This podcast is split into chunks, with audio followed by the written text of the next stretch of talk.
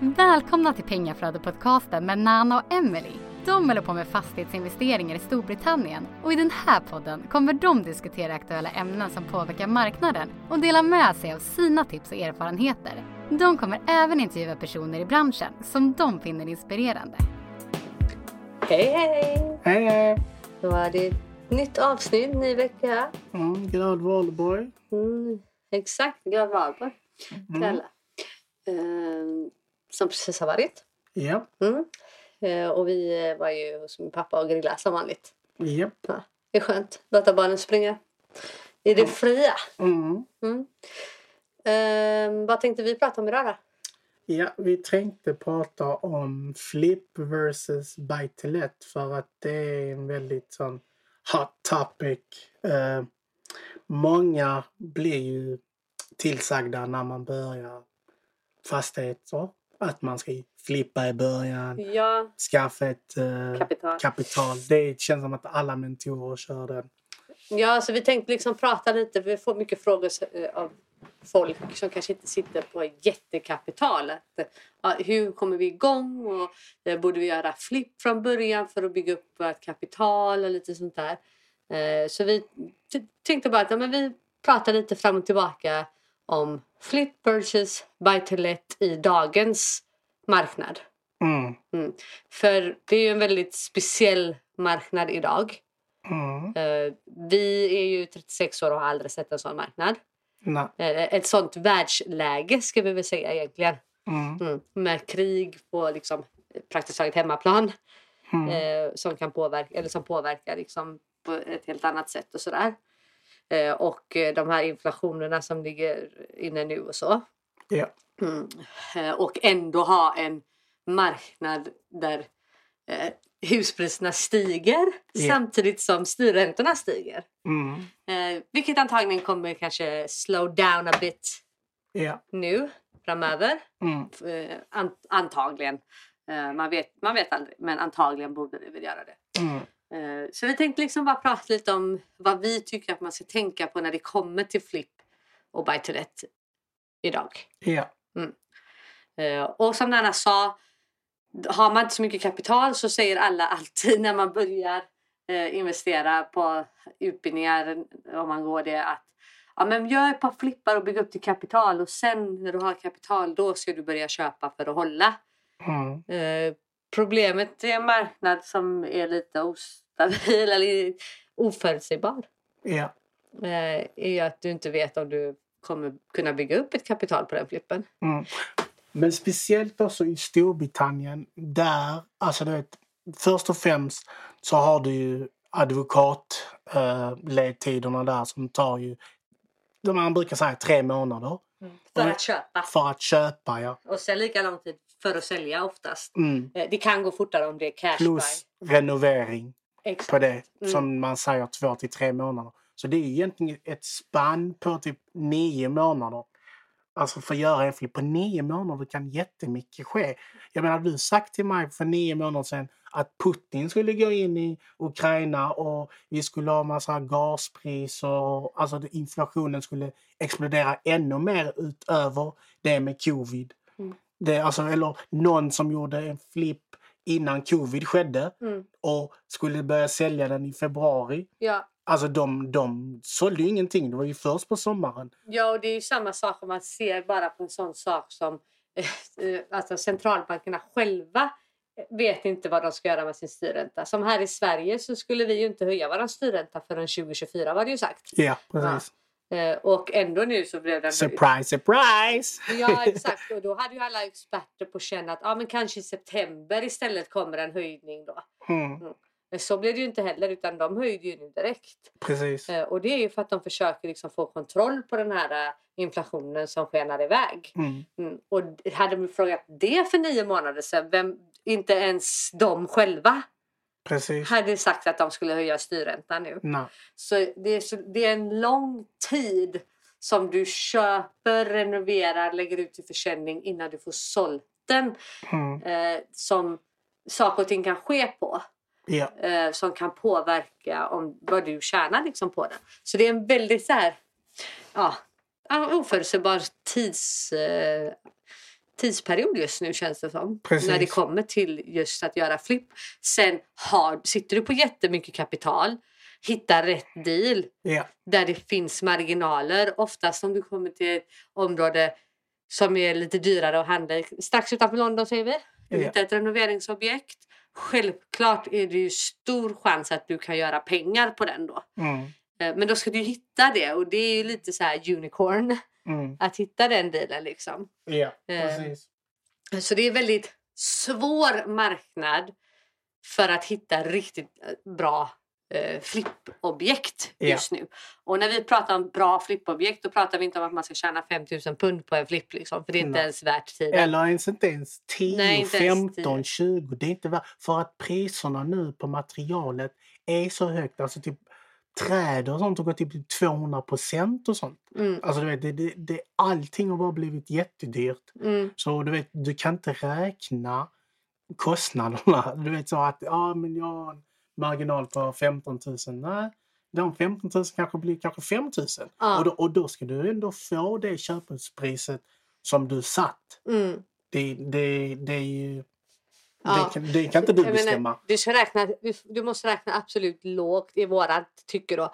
Eh, absolut så lågt du bara kan. Liksom, att du får det sämsta försäljningspriset och du har de högsta kostnaderna. Och då ska du fortfarande göra 20 vinst minst. Liksom. Mm, Eh, då är det en aktuell eh, flippdeal i vårat tycke. mm, Eh, för att det är mycket jobb och tid som läggs ner också. Eh, och en sån ostadig marknad som sagt. Ska du göra det så får liksom vinsten vara tillräcklig. mm, Eh, och vi har vänner som gör, ja, som bor eh, där eh, och kan dra ner kostnaden genom att till exempel vara projektledare själva. Sådär, sådana saker. mm, men de siktar ju på att de ska få en vinst på 60 000 pund efteråt. mm, så vi pratar ju ändå om pengar. Jag Mm. menar, gör du 60 000 pund då kan du gå och köpa en Bajtolett för de 60 000. Mm. Och så- även om det, de 60 blir till 40 så har du fortfarande gjort 40. som du kan köpa en Bajtolett för. Så det, det är inte så att du behöver bygga upp en pott i Nej. det fallet utan den potten du får räcker för att köpa andra fastigheter. Liksom. Precis. Eh, Så det är lite annan sits. Så som sagt, det beror på vad du sitter på för kapital. Eh, Vår åsikt eh, är ju fortfarande att man ska försöka hålla så mycket som möjligt. Ja. Mm. Eh, och sen självklart kan man eh, får man ju hålla koll på sina investeringar över tid och se om de pengarna som du har satt i en fastighet kan jobba bättre på ett annat ställe. Mm. Men det är ju sånt som man kontinuerligt håller koll på med sina fastigheter och sina För, för investeringar. vi, vi kan ju säga till exempel den där i Swansea som vi gjorde flipp. Jag var inne och kollade på property data. Uh, vet du den postkoden då, hur mycket det har gått upp sedan vi sålde den då. Mm. Och då har det gått upp 30 procent. Mm. Så alltså 30 procent om man gör en refinance. Vi säger om vi hade tagit på två år, en produkt på två år. Ja, vi hade ju fått ut alla våra pengar eh, nu. Så det är det man får tänka på. att Hade vi gjort den, om vi hade hållit den istället Mm. mm, och, ett, och efter ett år så hade vi kunnat refinance den och få ut alla våra pengar. Så även om du inte får ut dina pengar första året på en buy to let och inte kan kanske gå vidare med en gång. Så efter ett år eller två så kan du ändå göra en refinance och få ut dina pengar eller mer av dina pengar. Så alltså, man får ha lite eh, framförhållning och tänka lite längre än bara första dealen. Mm. Eh, och också tänka då som annat påpekar med ledtiderna på en flipp. Japp. Eh, för under det är nästan ett år som du har gjort den flippen på. Mm. Då kan du göra en refinance sen och få ut pengar igen Mm. på din buy to let. Ja. Men Mm. till exempel våran, den Newcastle-dealen. Mm. Där hade vi ledtider på typ två månader eller vad det var. Mm. På fönster och, och dörrar. Ja. Där hade din flipp bara stått still. Den Ja. hade bara stått still där. Två månader. Och Mm. speciellt, tänk om du är på en bridge på den. Då, då svettas du lite. Mm. För det är ändå alltså... Så, så tänker jag. Men alltså vi, vi krankar ju inte ner på att göra flipp. Självklart kan du göra det men alltså... Hitta rätt objekt och räkna alltså, med marginal på dina siffror. Mm, Eh, Det är bara det liksom. Sen eh, så är, vi säger, vi vill ju hålla så mycket som möjligt, men det är ju våran synvinkel mm, på det. Eh, och det är ju för att skapa ett kontinuerligt kassaflöde. Mm. Pengaflöde som podcasten heter. Det är ju det som är vårat mål med det. Att bygga upp liksom ett flöde Ja. som kommer in varje månad. Eh, och det gör det ju inte om vi flippar. Mm. En annan nackdel är ju att du måste ju hela tiden leta objekt, alltså nya projekt. Så om vi säger om du är, Eh, gör en flipp och sen så vänder marknaden efter du har sålt, då blir det väldigt svårt för dig att sälja till exempel i ett bättre område för det priset för att det är mindre människor som kommer ha kapital. Alltså för att det är ingen boom market. Långivarna är lite mer känsliga och så vidare. Vill inte låna ut lika mycket. Högre ränta. All, all, allt sånt här påverkar ju din strategi som du använder flipp. Så det, det är ju någonting eh, man bör så tänka på. Att det, det är många faktorer. Medans i en buy to let, om nu långivaren ger dig en down valuation, alltså en nedvärdering, då kan du bara sitta ute och du vet med dig själv, okej, jag har pengar som är låsta i fastigheten, alltså equity då. Men eftersom att det är, jag vet med mig att det är ett bra område och i det här området kanske eh, blir värdeökningen 4-5% årligen. Så jag vet när jag ska refinance så är det väldigt stor chans att jag får tillbaks de pengarna som var låsta då. Så det, det, det, är en, det är mer en waiting game i buy to let. Medans flip, det är här och nu. Och det kan bli väldigt känsligt om Mm. marknaden vänder Ja. och andra faktorer. Ja, och jag har ju sagt, så här har jag sagt till Anna, att jag tycker att det är bättre vi s- gör en buy to let och får vi en värdering som är så hög att vi gör en extremt bra vinst om vi säljer, då säljer vi. Mm. Annars så sitter vi på den. Ja, Och det är ju igen där att se vart jobbar dina pengar bäst. Jobbar de bäst i att ha ha kvar den buy to letten eller helt plötsligt gör vi en vinst som gör att vi kan köpa två andra fastigheter och ha två eh, buy to lets. Ja, men då säljer vi och köper två. precis. Mm. Så det handlar ju hela tiden om att utvärdera vart dina pengar jobbar bäst. Eh, Men samtidigt så känner jag väl också att det är väldigt mycket när det kommer till det här folk pressar på eh, att du ska göra en flipp för att bygga ditt kapital. Och så här, det, för mig är det, vi, vi blev också tillsagda det här eh, när vi gjorde vår allra första utbildning i eh, England Mm. mm. eh, av våran eh, engelska mentor. Eh, han sa också det till oss. Och jag anser att det är en väldigt kortsiktig plan. Japp. Mm. Du ser inte till vad som händer efter första affären. Mm. För då är du helt plötsligt i en helt annan sits. Precis. Eh, och alla de här sakerna spelar roll. Jag menar om du sitter och gör flipp då kommer du aldrig få ner dina räntor på mortgage. Nej. För du får ingen erfarenhet som landlord. Nej. Så det finns massa nackdelar på den biten också. Att då kan du sitta och göra flipp i tre år för att bygga kapital och sen när du väl ska göra en buy to let så har du inte tillräckligt med eh, track record för att visa eh, eh, långivare så att du får ner dina räntor. Mm. Mm. För det handlar inte om att ditt bolag ska ha hållit på i tre år eller två år.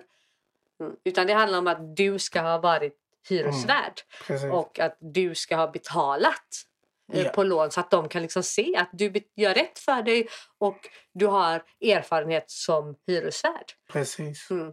Så det, jag menar det, det är plus och minus som man måste se till det men om man är inne för att spela liksom det long run Japp.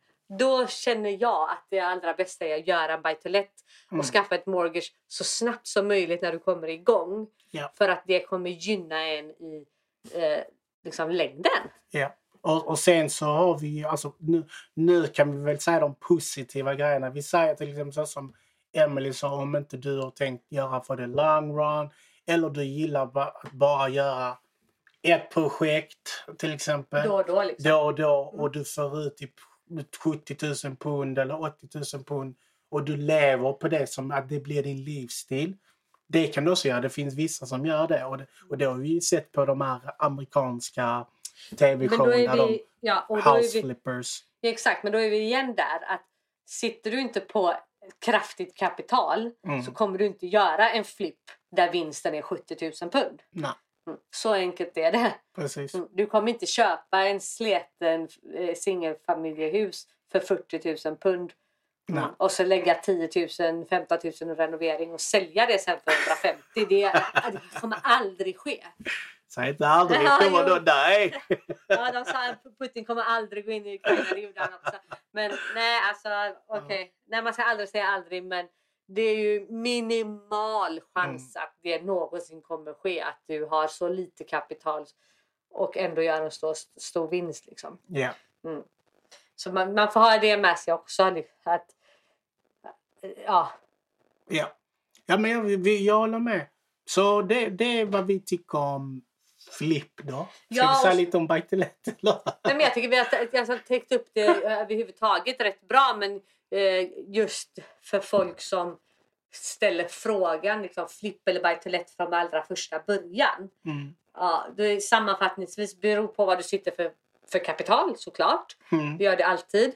Eh, men om du tittar på en flipp mot versus en buy to let så sitter du antagligen inte på så mycket kapital. För hade du haft så mycket kapital så hade du inte bara köpt en liten buy to let. Nej. Då hade du köpt någonting större. Men just de två emot varandra. Då min åsikt är satsa på en buy to let för att det kommer hjälpa dig i det långa loppet med räntor och alla såna här saker. Precis. Mm. Det är min åsikt. Japp. Mm. Min åsikt är också Buy to Let. Eh, Du vågar inte säga annat. nej, det handlar inte om att säga någonting. Alltså, det är mer eh, som du nämnde. Track record. um, bättre räntor. Allting du vet blir bara bättre. Capital growth. Du har kakan och du äter den. Och ja. Mm. Och det ska vi också tillägga när, när eh, många av de här utbildningsbolagen som finns liksom i England och även här hemma i Sverige finns det ju några. Men när alla säger att de kan fixa räntor på 4 Mm, och sådär, då handlar det om sharia-lån. mm, majoriteten av det. När det är till första gångs köpare. Mm, Mm. Och det betyder att du inte står på som ägare. mm, Bara så att vi har gjort det klart. Känner det folk som tycker att det är helt okej att eh, inte göra det. mm. Eh, vi tycker inte det. Nej. För vi kan inte använda vår fastighet som leverage. Ja. Mm. Jag menar, med leverage menar Emelie att till exempel nu till exempel på den här som vi håller på att omfinansiera. Där hade vi kunnat ta ett second mortgage. Ett bridge-lån och Ja. använt den som säkerhet. Ja, Eh, våran equity i det huset hade vi använt, kunnat använda som säkerhet för att få loss mer pengar. Mm. För att gå vidare och göra fler objekt. Mm, Det kan du inte göra med ett sharia-lån. mm, Mm. För det är sharia-långivaren som eh, äger. äger på Mm, papper. Ja. Eh, Så det är viktigt, eh, alla de här bitarna faktiskt. Absolut. Eh, därför jag känner bara att försök att skaffa er liksom, ett track record som landlord så snabbt som möjligt om ni är inne för att spela det long run game. Liksom. Mm, Eh, som sagt, som Nanna säger, är ni bara inne för att göra flipp här och där. ja. Då hitta det bästa objektet som ni bara kan i den mest blommande staden. Ja, Där det händer så absolut mycket som möjligt. Och så hitta liksom, det risigaste ni kan där. ja, precis. Det är liksom så jag tänker. Mm. Mm. Så. Det är en bra sammanfattning. Nu har jag pratat färdigt för idag. Ja, hon är, hon är färdig nu. Så nu tänkte vi gå och grilla faktiskt. Ja. Nej men, eh, tack för att ni lyssnar. Eh, anledningen till varför vi inte haft fler gäster det är för att vi inte hittat några som vi tycker är bra. Tillräckligt bra och så givande för både för oss och för er. Ja, exakt. vi vill inte Eh. bara ha människor bara för att. Nej, och sen så är det också så här att vi gör ju due diligence på dem som vi har med i podden. Ja, Eh, och eh, om inte den checkar ut så har vi inte med dem. så är det. Så är det. Mm. Så vi har haft vissa som vi har gjort due diligence på Mm. och det har inte checkat ut tillräckligt. Nej. Så då tar vi inte med dem. Mm. Mm. Så då får ni hellre lyssna på oss. Då blir det ju som förut innan. Varannan vecka. Ja. Men så fort vi hittar någon som vi tycker är givande för både oss och er och checkar ut på vår due diligence så kommer det komma en eh, gäst. Ja. Mm. Mm. Det är många som snackar i denna branschen. Mm. Så är det. Och sen så är det vissa som, som har sagt ja och sen så har det inte bara blivit av. Så det är lite så chasa och så. Ja, Men- för så är det ju faktiskt. De som, som håller på eh, och har mycket att göra, de har kanske inte så mycket tid att spela in podd. Nej, Eh, men det kommer! det kommer. Det Yes. kommer. Så med det sagt vill jag bara säga tack för alla som har lyssnat. Eh, Mm. dela med podden. Eh, vet du nu, läs vårt nyhetsbrev. Följ oss sociala medier. Och om det är något ämne som ni vill att vi ska ta upp och prata om och Mm. gå igenom eh, så är det bara att skicka in det Ja, mm, på sociala medier eller mejl. Ja. Så ska vi försöka få ihop ett avsnitt om det. Mm. Mm. Och glöm inte ratea, likea så vi syns på listorna. I see you! Ja. Tack så mycket! Ja. Don't be stressed, invest people! Hej hej!